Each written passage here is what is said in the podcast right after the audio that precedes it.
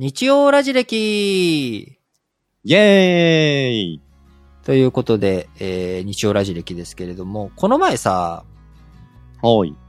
俺新大久保に久しぶりに行ったの。おー、あの、新宿駅と高田の馬場の間。距離取りすぎじゃまあまないあ誰もすごい誰もですえ？まあ、え？高田の馬場って、うん。あなたは別にその高田の馬場っ子なの？あ、馬場っ子ですよ。あ、そうなの、うんあそこって別に早稲田の膝元だから、早稲田の人は、はい。あれだけど、別にあなた、なんか馬場っ子ってイメージないんだけど、うん。いや、あの、うちの母親、うんもともと馬場に住んでました。あだから、母親のお宮参りは、馬場のは穴八幡っていう、うん。えー、知らなかった。あ、そうだったん。だね。なんか今急に高田の馬場って言われたからさ、俺なんでだろうって思って。うん。あの、無理くり、新大久保よりも、ちょっと馴染みがある馬場を 紐付けただけなんですけど。うん。まあまあまあ、まあ間違ってはないです。新大久保に久しぶりに行ってきたんだけどさ、すごいね、うんうんなんかその、はもうまあ、ん平日に行ったからかもしれないけどね、今まだ8月、8月じゃない、すごいもうね、はいはいあのーどうでした？中、小学生、中学生、高校生女子9割。ええそうなんだ。で、あと、その、はい小学生とか中学生のお娘に付き添いできているお母さんうん。とはいはいかがいつつ、まあ、その、うんちょっとお年を、妙齢な方っていうのは1割ぐらいだったかな。もうほんと9割が、めちゃくちゃもうそんな感じで、若みたいな。で、平日だけど、まあ夏休み期間中っていうのもあるのか、結構人手はあったよ。まあ歩けないほどで、なんか歩くのが大変なほどじゃないけど、うんいいな。うんうん。で、その後新宿に行って、うん新宿の紀ノ国屋書店行ったんだけど、全然新宿の方が空いてた人。なんかイメージ逆でしたけど、新宿の方が混んでそうな。全然もう新大久保すごかったよ。もう BTS だ、ななんだっていう感じだったけど。ど。で、俺そこで、はいあのーついにね、見つけちゃったの。欲しかったもえ、の。何を？別にそれを買いに行ったわけじゃないんだけど、うんなんかたまたまうんうんうんそのコスメショップ入って見てた時に、うん。あのー俺ね、あのーネイルサロンとかで使うニッパーってわかるかな？どういう、なんか道具ですか？道具、ちょっと今見せるね。うん。あの、買ったやつ。うん。この前、本当に、あの。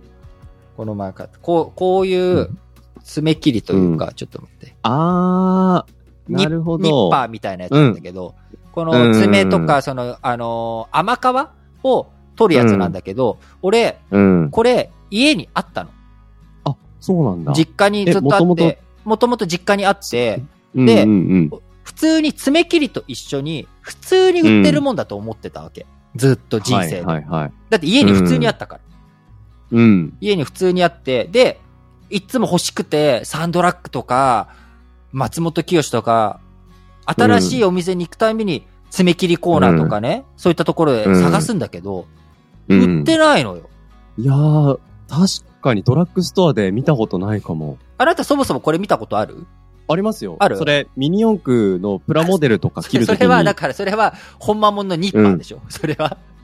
え、あれ、に、それとは違うんでしたっけ？これはだから美美容用というか、ちゃんと爪、爪とかの用のニッパーだから、なんか、なんかそのニッパーとはやっぱちょっと違う、ちょっと違うんだけど、まあでも。でもニッパー、ニッパー、ニッパー。でうん。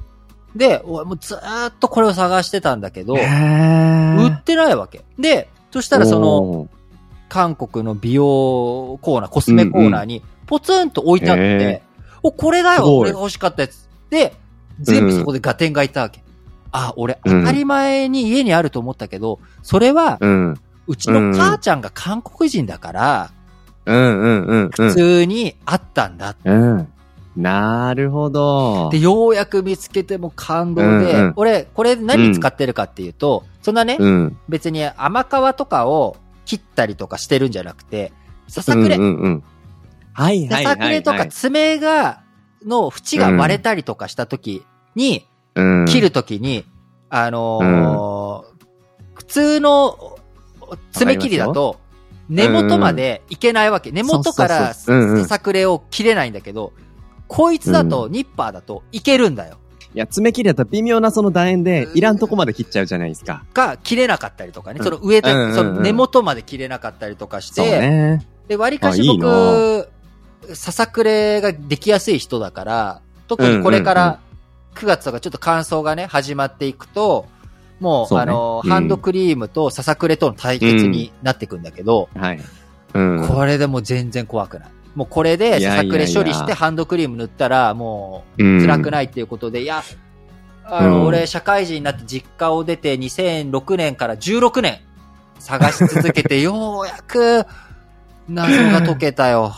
なるほどなで、その、たまたま、しその、知り合いの会、知り合いの会社とか関係してる会社の女性スタッフとかに、おい、これ買ったんだよって言ったら、うんうんうん。あ、の、で、これって売ってないんだねって、普段、普通、うん。あのーに、ドラッグストアとかで売ってないんだねとか、家にないんだねって言ったらみんな、うん。あ、そういうのないです、家には。だから、ネイルサロンとかでやってもらったりとかするときとかに見たりとか、そういうところのなんかプロ、プロ用ですよ。うんうんうん。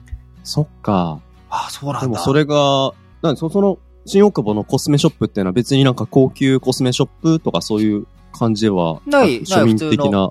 普通、庶民的というか、まあ、あの、普通の韓流、うん韓流ドラッグストアって感じだよね。うんうんで、そこに、うんうんでも、まあ普通に売って、一応なんかプロ仕様みたいな風にか、なんか書かれてはいたけど、えーわかんないけど、まあとりあえず売ってて、手に入れて、うんうんうんもう本当にね、最高の気分だったよ。いやー、新しいとこ行ってみるもんですね。いやー本当に。うん。いや、僕はなんかそういう、なんか小学生から高校生までたくさんいる場所で、なんか、リートンがなんかのお店一緒に彼女たちと並んでたのかななんて想像しながら聞いてましたけど。最近のちょっと僕のなんか話をすると、うんなんか、よくサッカーを見るんですよ。で、サッカーは、あの、日本国内のリーグは、まあ2月末とか3月頭からうんうんうん。始まるんで、もう大体この時期だと1年も半分も過ぎて、あと、まあ10試合も切ったかなぐらいな感じ。優勝争い候補も絞られ、降格候補とか、あの、二部リーグの方の、うんえー上に上がるやつとかも見えてきたっていう。はい。大体もうちょっと、ね。週、うん。その、終わりに向かって収束気味になってきてるっていう感じなんだね。うん。で、それに並行して、ヨーロッパのリーグもうんうんうん8月からスタートするので、あ、ヨーロッパは8月からなんだ。へーそうなんですよ。うん。短いだから、あの、えっ、と、期間は一緒なんですけど、ずれてるってことね。秋、秋春制なのか、なんか、えっと、な、な、な、言い方よくわかんないな。まあ、スタート時期が、ちょっとずれ半年違うのでなるほどね。オッケーオッケー。ん。そうあれだ、そうそう。あのー、日本の新学期、新年、新学年が4月から始まるのか、アメリカの新学年が9月から始まるのか、みたいな違いね。そうそうそうそうはいはい、オッケーオッケーオッケー。そうそうそうそううん。だから8月から見る試合が増える。なるほど。重なっちゃってるからね。あー そうそうそうそう。で、ヨーロッパの試合だと夜の10時からスタートが早い方。うんうん。普通にね、見ると大体1時からスタートが大体普通で、で、遅い時は向こうの夜とかだと、こっちの朝5時からスタートみたいな感じで、むしろ早起きしてみようかみたいなね。うん、みたいなみたいな感じだったりするんで、ちょっと見なきゃいけない試合が多くて、最近忙しいなぁなんていうふうに思どねってるんですけ。ど。え、今年って、サッカーワールドカップもあるよね。カタールかどっかで。そうなんですよ。カタールで。11月、うん12月？なんか、暑い、あそこ暑いから冬にやるんだよね。うん。そうそうそうそう。あれもなんか、アベマ TV で全試合無料配信が決まったようで、へうーんそれも、なかなかいいなと思って、アベマ TV 最近見てたりするんですけども、あの、僕どっかのラジ歴のエピソードで話したことあるかもしれない。埼玉県出身。なので、それはもうね、まあ、有名な話だよね。そう、あの、浦和レッズが一応 J リーグの中ではファンのチームなんですよ。うんうんうん。地元のね。うんこれを言うと嫌われることが多いので、あんまり言わなかったり、あ隠してたりとかするんですけどもなんで？俺あんまサッカー詳しく、サッカーのその、人間関係詳しく知らないんだけど、うん。レッツって嫌われてんの？あのーまず、もともと J リーグがスタートした時期うん。から、もうお荷物クラブって言われてて、ずっと晩年ビビリに近かったりとか、もう弱っちいチームっていうので、もう90年代とか、まあ、お荷物クラブって言われてたチームなんですよ。あ、弱いから嫌われてたの？弱い割に、サポーターがめちゃくちゃ熱いんですよ。別にいいことじゃん。で、熱さをちょっと通り越して、ちょっと過激だっ言われることもあったりとかで。フーリガン気味なわけね。まあまあ、そこまでは暴力的なことはないんですけれども。気味っていうことね。なるほどね、うん。で、アウェーチームとかのスタジアムに、まあ、浦和チームがホームから結構日本全国つつらうら乗り込んで、うん、で、そこで、ホームかのごとくめちゃくちゃ活気ある熱狂的なあの、ちゃんと歌ったりとかするんで、うんうん、まあなんか、ちょっと礼儀が良くないとか、なんか、今日もうるさいなとか、なんかそういう感じでいろいろ言われたりとかするんで。なるほど。なんかサッサッカーってなんかめんどく、うん、なんかややこしいそうだね。そうそうそう。で、なんか、僕は父親が浦和出身なんで、うんうんうん、あの、小さい時とか、おばあちゃんち、じいちゃんちおばあちゃんち行くと、あの、じいちゃんちばあちゃんちで NHK でサッカーを流してるんですよ。うんあなたが小学生の頃って、もう J リーグは一応始まってるか？始まってるな？始まってますね。うん、93年からスタートで、ね、僕が94年が小学校1年生かな。はいはいはい。なので、ちょ、ちょうど1年ぐらい前に始まった感じなんですけど、うん、まあなんかじいさんちばあさんちって、90年代後半とかにサッカーを流してるって、なんか結構、それぐらいだと野球を流してる感じの方が多いかななんてまあそうだね。うんうん。埼玉県のその浦和っていう地域は、なんかやったら、やっぱりサッカーが地元に根付いてる感じが、すごいするんですよね。うん。でもずっと、やっぱ弱いチームだって言われてたんで、なんか僕もそんなに力入れて応援してるわけでもなかったんですけど、うん、やっぱ弱い時期も含めて、ずっと気にはしてて、毎週毎週試合のチェックとかして、はいはいはい、今日は誰がスタメンかなとか、うんうんうん、今日は誰が点取ったかな、点取れなかったけど何本ぐらいシュート打ったかなとか、うんうんうん、ボール支配率どれぐらいかなとか。うん、で、まあ、実は今回晴れて、あの、アジアチャンピオンズリーグってアジアのクラブの中のトップを決めるトーナメントで、ちょうど今週から先週にかけて、だいたい3試合ぐらい連続で3日おきぐらいに試合してたんですよ。うんうん、でそれをなんとか勝ち残って準決勝まで行って、韓国のチームと延長の末 PK 戦をやって、まあ、最後勝ったっていう感じで。じゃあ、アジアのチャンピオンシップを、うん、そう。フラッグを取ったってわけだ。取る決勝にいよいよ進んだっていう。ああ、決勝ね。なるほど、ね。まあ、じゃあ、準優勝までは確定っていうことか。確定。それは過去に、なんか俺もなんか聞いたことあるけど、取ったクラブって、鹿島アントラーズとか取ったことあるんだっけ？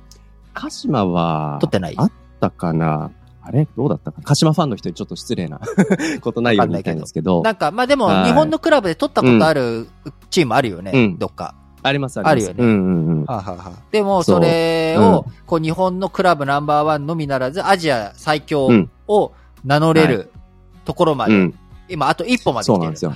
へえ、すごいそうなんですよ。で、まあ、ファンのチームが、あの、まあ、そこまで勝ち上がるってもちろん嬉しいんですけども、うんうん、じゃあ僕も熱狂的にずっと応援してるかって言ったら、やっぱり毎年毎年強いわけじゃないから、あ今年勝てないなって言いながら、うん今年はあんまり応援しなくてもいいかななんていうふうに思いながら、ちょっとそっぽ向いていたりしてしまう自分もいるんですけども、まあそんな年もありながら、なんだかんだずっと見続けてるなと思うと、なんか自分、裏ファンですとかっていうふうに、あんまりはっきり伝える方ではないんですけども、やっぱり好きなんだな。うん、好きではないっていうふうにはっきり言わないけど、無関心ではないと思うと、あ、やっぱり好きじゃん、俺、とかって思いながら、まあ、今回、準決勝で劇的に決勝に勝ち上がった試合を見て、もうツイッターとかいろいろ見ちゃったりとかで、嬉しくなってる自分がいると、あ、やっぱり好きじゃんっていう、うん、なんかそんなことを改めて感じた、なるほど、ね、秋のスポーツの入り口じゃないですけど。まあスポーツはいいよね、うん、やっぱりいろんな、うん、その、暑さというかね、やっぱりリアルタイム性というか、まあそういったものは、うん、結果がね、どうなるかってわからないのが、ハラハラドキドキすると。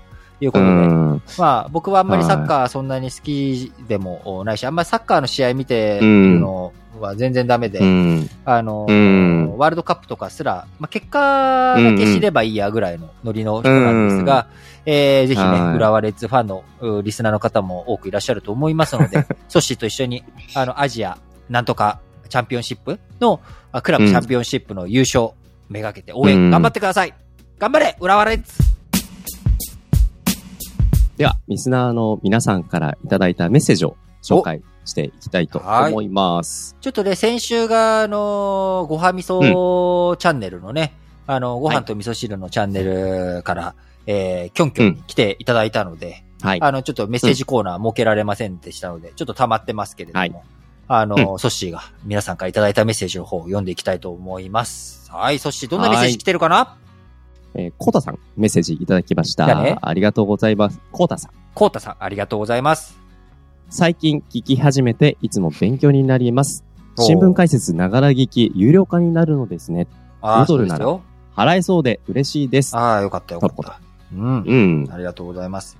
そうなんですよね。いよいよ、あのー新聞解説ながら聞きも。これもともとなんでやってたかっていうと、ラジ歴本体に人をどう引き込むかとうんいうことなので、まあやっぱそこにね、向けて、えーやってきたんですけど、なかなかちょっと今、あ人数もお大きく止まってしまっており、そうするうと、ん。ちょっと今度はね、有料化するとどうなるのかなということ。あとは、まあうん。僕個人としても、結構もう、ちょっと続けていくのがね、しんどさも出てきたし、あるいは、うん。なんかいろんな、その、インタビューをしたりとか、取材を行ったりとかね、あの、そういったことを考えてた時に、やっぱり皆さんからのそういう金銭的なものをいただかないと、まあ、ちょっと続け、ずっと続ける絵がね、なんかなかなか浮かばないなというものもあり、えー9月1日から、あ一部有料化に踏み切らせていただきますので、まだあ有料会員登録、うーしたいのにお済みじゃない方はですね、ぜひ検討していただければと思います。えー概要欄のね、えーところに記載、えー有料お会員登録のサイトのフォーム記載しておきますので、はい。えーそちらの方ぜひ使っていただければと思います。そして、そのコータさんから続きのメッセージもあはいりましたので、ご紹介したいと思いますが、ちなみに、リートンさんやソッシーさんは、イベントとかしないですか？コロナとかもありますし、お二方のギャラ的にも、お仕事的にも割が合わないと思われるのかもしれませんが、そういったイベントで生の二人の掛け合いを見てみたいです。まあ、とのことですうんまあ難しいね。ちょっと、うんなんだろうね。。まあ、コロナとかうんぬんというよりかは、うんやったところで、人来ないでしょ。うん誰も興味ないでしょって。誰も興味ないとは言わないけど、興味を持っていただけるね、人たちはいたとしても、うんうんうん。リアルでやると、やっぱ来れないよね。だって昔さ、あの、去年とか、あの、新聞解説ながら聞きで募集して、あの、オンラインイベントとかやったじゃん。まあ、あーねそれでもさ、まあ10人ぐらいしかいらっしゃらないじゃん、オンラインでも。うんうん。オンラインでもね。そう、んそうするとリアルでそうはちょっと、やるとしても、言って、まあ、本当にね、そういった需要があれば、ですね需要があればやるよ。よ。あの、別に。まあでも、需要1あるっていうことでね、コータいさん。やいやいや、それ、は、それは、それでじゃあ実際、コウタさんが どちらにお住まいかはちょっとわからないし、まあねタイミングうんうん、でちゃんとそのスケジュールが合うのかとかっていうのもあるから、あの、その僕らがこの日にやるよっていうふうに決めた日の需要が、うん。それなりにないとちょっとなかなかリアルイベントは難しいよね。そうね。だから、その、うん。まずはだからオンラインイベントをまたもう一回、まあ、うんうん。やってみるとかの前に、まずは、まあ、うん。有料会員の方がどれぐらいいらっしゃるのかなと。うんうんうん。で、まあ、その中からどれだけ、こう、じゃあ、イベントオンラインイベントとかにしても、やったら人がはい来るのかなっていうところが見えないとなかなかちょっとできないよね。やっぱり、あの、昔なんかのお笑い芸人さんがさ、うん。あの、サイン会のイベントやったら誰も来なかったっていうのがあって、うんうんうんで、数年後、はい最近からもう一回それ、同じ場所で、はい。その悲劇を乗り越えていくんだ、トラウマを乗り越えていくんだっていうことをやったっていう話を聞いたんだけど、まあ、まさに、まあ、やっぱりそれでね、イベントやって怖いのって、やっぱ誰も来ないって、結構精神的に打ってくるからね。まあね。まあでもね、コータさんみたいにこうやって、あの、新しいリクエストをいただけることは、そうだね。嬉しいそれことですねそう、そう、リクエスト、はいコータさんのね、リクエストくれたこと自体はすごく嬉しいですよ。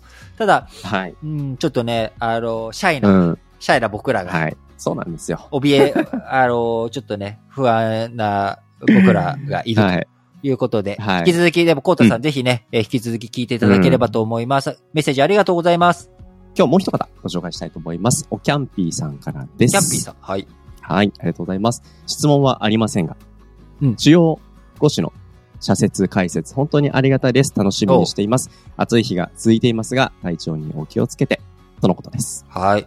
ありがとうございます。やっぱりね、はい主要語詞はね、社説は読み比べるっていうのは結構大切で、うん。やっぱり僕は一方向の人間になりたくないし、バランスよくありたいし、誰かを僕はね、僕の意見はこうだっていう時に、僕は誰かを否定するつもりはなくて、僕は僕でそういう意見を持ってますと。で、うん僕とソッシーっていうのは結構気は合わなくて、あのーうんうん考え方とか全然違うし、でも、うん考え方結構違うよね。だって、全然違います。僕、ソッシーがいいと思うもの結構そんなにいいと思わないたちだし、うん。僕がいいと思うものをはい。ソッシーもあんまりいいと思わないたちだし、なんかそういう意味で、でも、それでも、じゃあ、じゃあ仲が悪いかって言ったら、まあ、仲は別に悪くはないと思うのよ。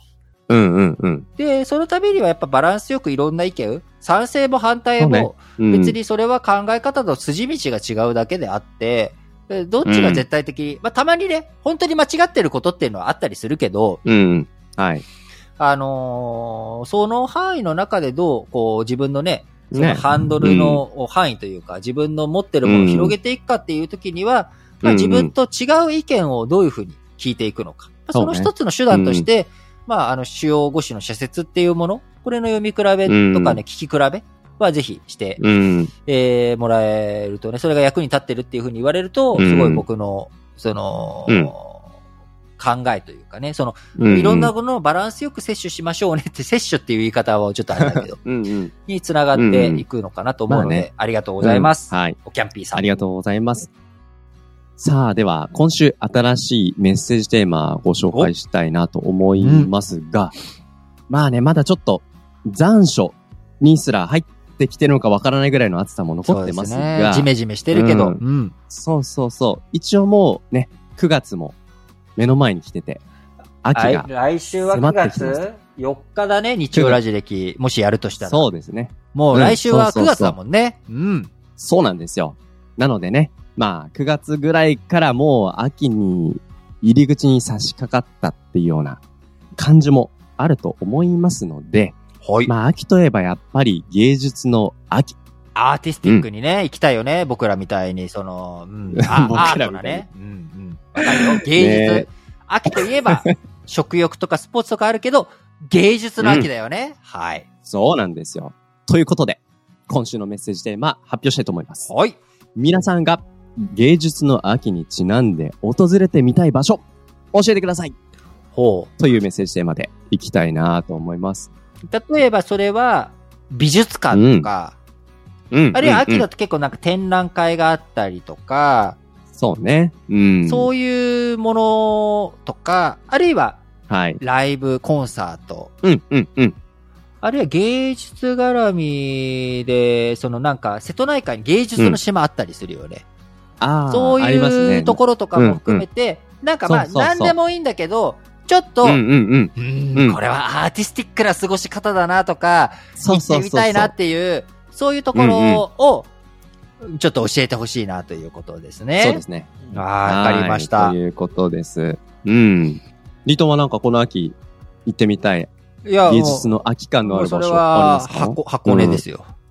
箱根。うん。温泉に使って、やっぱね、箱根の森美術館もありますし、はいはいはい。箱根は温泉、うん温泉じゃない、もう、温泉じゃない。まあ温泉に入るのもね、アーティスティックですよね。ある意味ね。アーティスティックだけれども、うんまあそういうところとか、まああとは、去年もね、えー、ソッシーと二人で美術館行ってますんで、まあ今年もう、ん。なんか、う上野にはね、うんやっぱり行って、ねな上野でやってる、なんかあー、美術展とか展覧会とか、ちょっとまた見に行きたいなっていう感じかな。